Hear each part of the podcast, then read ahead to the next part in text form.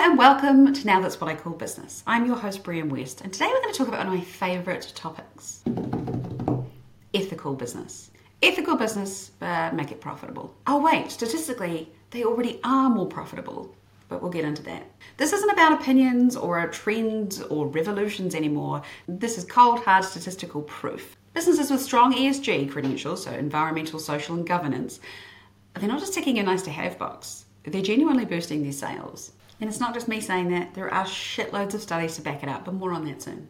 But first, I want to do a quick update on Incrediballs because I've literally just got back from the UK and our mission to revolutionise the beverage industry is making waves. It's a fizzing, or I'm fizzing, and I am very excited about sharing these developments with you. The most important thing we went over there is for flavours, right? So we were trying to do backwards and forwards, sending products here, and it's just too hard. It's just too slow. If we want to hit the market in April, May, and no, I'm beginning to start saying May because I'm beginning to get a little bit nervous about that deadline.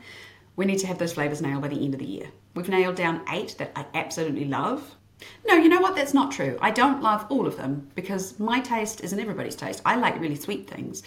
Does everybody else? Who knows? That's why we're doing taste test parties. Oh, we're sending out tablets to a whole bunch of people, but we are also going to have a couple of in person focus groups, if you like. One in Ōtautahi Christchurch, one in Tamaki Makaurau, Auckland, hopefully before the end of the year. If you haven't gone and signed up to Incrediballs.com, if you aren't within the next week or so, you're going to miss out on attending one of our taste test parties. And I'm going to say, I throw great parties. Pretty excited about it. But the flavours are fab. We have had a few tweaks.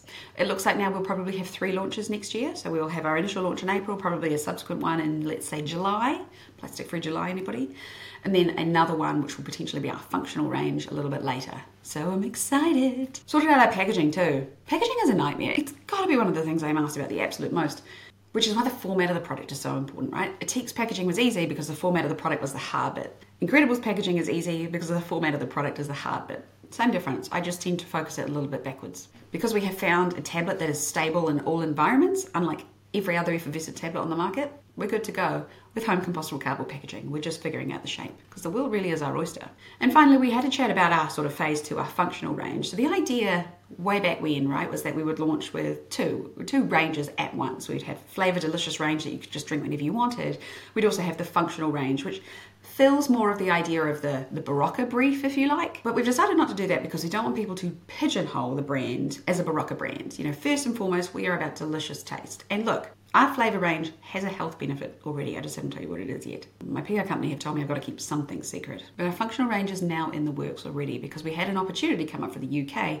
As we were flying out of the UK, I literally got an email from an old business colleague back from Ethique days who said, Hey, I'm doing this now and I'd love to introduce you to insert massive UK supermarket chain here. So opportunities are coming up. It's very exciting, but it does mean we sometimes have to fast forward launch dates. It's fine, it's exciting. This sort of thing is what makes startups so exciting for me.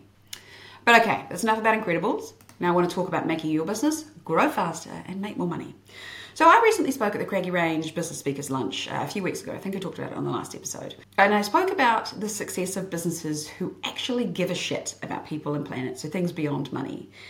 Now, uh, the audience was one I, I don't normally talk to. It was financiers, corporates, accountants, by and large, right?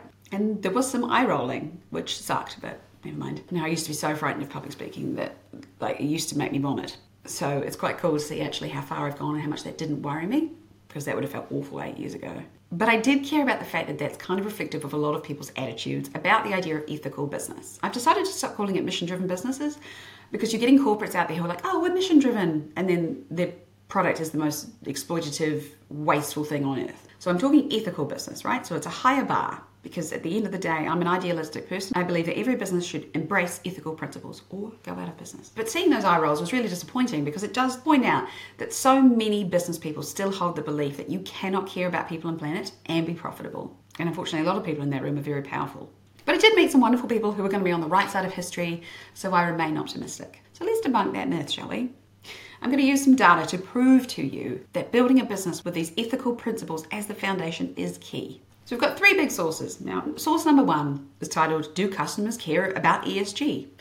evidence from barcode level sales data. So this is about behavior, it's about sales, not about people saying what they think. Because, of course, what people say and what people do are very different things. This study was conducted by a bunch of very clever people from the Wharton School and London Business School. And they used Nielsen data from the United States, so that's actual sales data. So they simply analysed the relationship between a company's environmental and social factors, whether positive or negative, and their product sales. So things like employee relations, community contributions, social causes, environmental credentials, so on and so forth. They used an eight year period, so it's a big study from 2008 to 2016, and there were about 35,000 participating stores from 90 retail chains. So you're catching a big demographic. This is a robust study. And it was across 886 product categories. So the key takeaways these values really matter. The higher the environmental and social ratings of companies massively influence their product sales a one standard deviation from the norm in those environmental and social ratings created a 10% sales increase. Something to note, of course, Democratic voters and higher income earners are more influenced by these credentials, which makes sense for a variety of reasons from income levels, education, so on. Second key takeaway was that people pick products based on how the companies treat the environment and their employees. So when a company is known for being good both these things, it makes other people want to support them. This is not a shock. And the best bit about that, of course, is that when one company is rewarded for doing good, other companies see that and want to do the same thing too.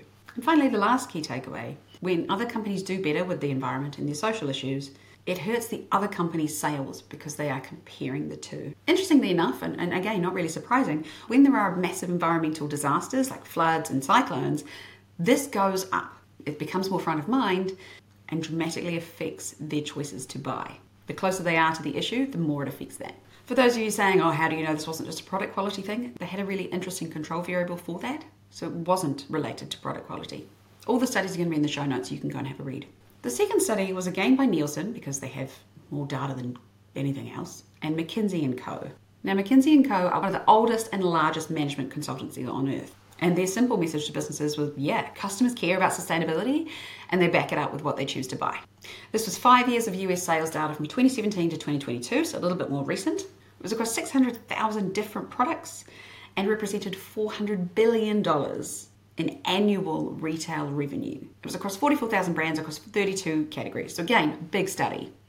And the overall trend was clear. In two thirds of those categories, products that had robust ESG related claims grew faster than those that didn't.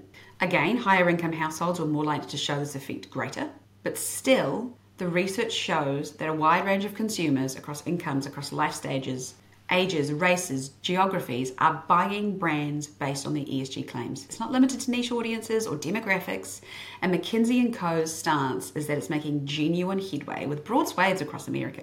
That is so positive for the future of the planet. I just hope that it continues and grows faster. Now, this is true for both large and small brands. So, for those of you out there saying, oh, I'm too small for this to really be relevant, incorrect. Both large and small brands saw growth. They did not find that one single claim actually performed better than others, which did surprise me because I would have thought people resonate with something like plastic free, for example, or carbon neutral more than they do something that's a little bit more obscure like palm oil free. And this is where I talk about messaging hierarchy and knowing what resonates with your consumer. But perhaps that doesn't matter as much as you think it does. Now, if that brand had multiple ESG claims, like carbon neutral, palm oil free, cruelty free, so on, the growth was even faster. So that goes to show that consumers are really appreciating the multiple efforts towards showing environmental and social responsibility. Because it shows it's authentic. It shows that it's built into the company, so they are much more likely to trust the brand. At the end of the day, meaningful ESG is what matters. Greenwashers, watch out. Interestingly, McKinsey & Co. had the hypothesis that shoppers expect new products to come built in with a lot of these claims and are very happily surprised when older products begin to embody them. So it doesn't matter how long you've been in business, you can still take advantage of this. And another note not only those more established products, those big CPG companies, they decline slower when they make ESG brands. Because at the end of the day, no product lasts forever. So, big businesses, that is a hell of a call to start implementing better ESG, authentic, giving a shit into what you do as a business. And finally, let's wrap up with a study uh, from Deloitte. Funnily enough, there were a few Deloitte people in the room at the Craggy Range event. Anyway, Deloitte tells us that in 2023, across several categories, there was a higher proportion of consumers that did not buy a brand because of ethical sustainability concerns. So that's one in three consumers who are actively choosing not to buy a product or support a brand because it is not fulfilling their values. Their research has told us that consumers want businesses and institutions to take the lead in supporting them to be more environmentally friendly. And as they should, because at the end of the day, the onus is on businesses to do these things because businesses created the plastic crisis. But you know what? I'm not going to go about that rant today. For 32% of those surveyed, they said that their trust in a brand would be vastly improved if they had a transparent, accountable, and socially responsible supply chain. What is that? That's fair trade. How good is that? This is what we've been saying. Businesses that have that ethical supply chain not only really genuinely change the world and empower communities around the world, but customers care about it too. So you are doing better for your business. Okay, that was a lot of statistics and studies I threw at you, and I just really wanted to hammer home the point that I have been going on about for what feels like my entire professional life that ethical businesses do better. You do not have to sacrifice profit to be ethical. And at the end of the day, it, profit is not a dirty word. I do get a lot of people who come to me and say, hey, um, I want to start a business, um, but I don't want to make money because that makes me feel ick. Well, profit is not a dirty word. Profit is what enables you to go and do better things. Ethique was first profitable in 2017 while still doing all the good stuff we did. Incrediballs, well, it probably won't be profitable in the first year or so. That's okay. But we will actively be working towards being a profitable company because at the end of the day, that's financially responsible and means we can give back more. Businesses that care about doing more than just making money, ironically, make more money. So if you are still grappling with the myth that financial sustainability and doing good are mutually exclusive, I hope these studies have helped. Or if you have a board or advisors, or if you're in a corporate and the people around you don't believe this, show them these studies. Higher E&S, environmental and social ratings, positively influence sales, positively improve trust, loyalty, the feeling of community, all of these things that we now need to be building into business. I mean, I feel like business nowadays is harder, right? But that's good because it is making us do better as brands. And again, whilst the strongest effects are seen in higher income demographics, that is not to say that only those aiming at that premium category should implement this because it is still occurring in every group, it is just stronger in that higher income group. It is a myth that only high income households buy sustainable products. In fact, there's plenty of studies that show lower income households care more about people and planet than those in higher income. They just may not be able to support them all because, of course, more ethical, sustainable products do tend to come with a higher price tag. It's all a bit grey, but the statistics prove it's worth doing. And of course, another implication is clear greenwashing ain't it. I mean, this is a moral thing anyway. Lying about what your business does to try and get sales is, is gross.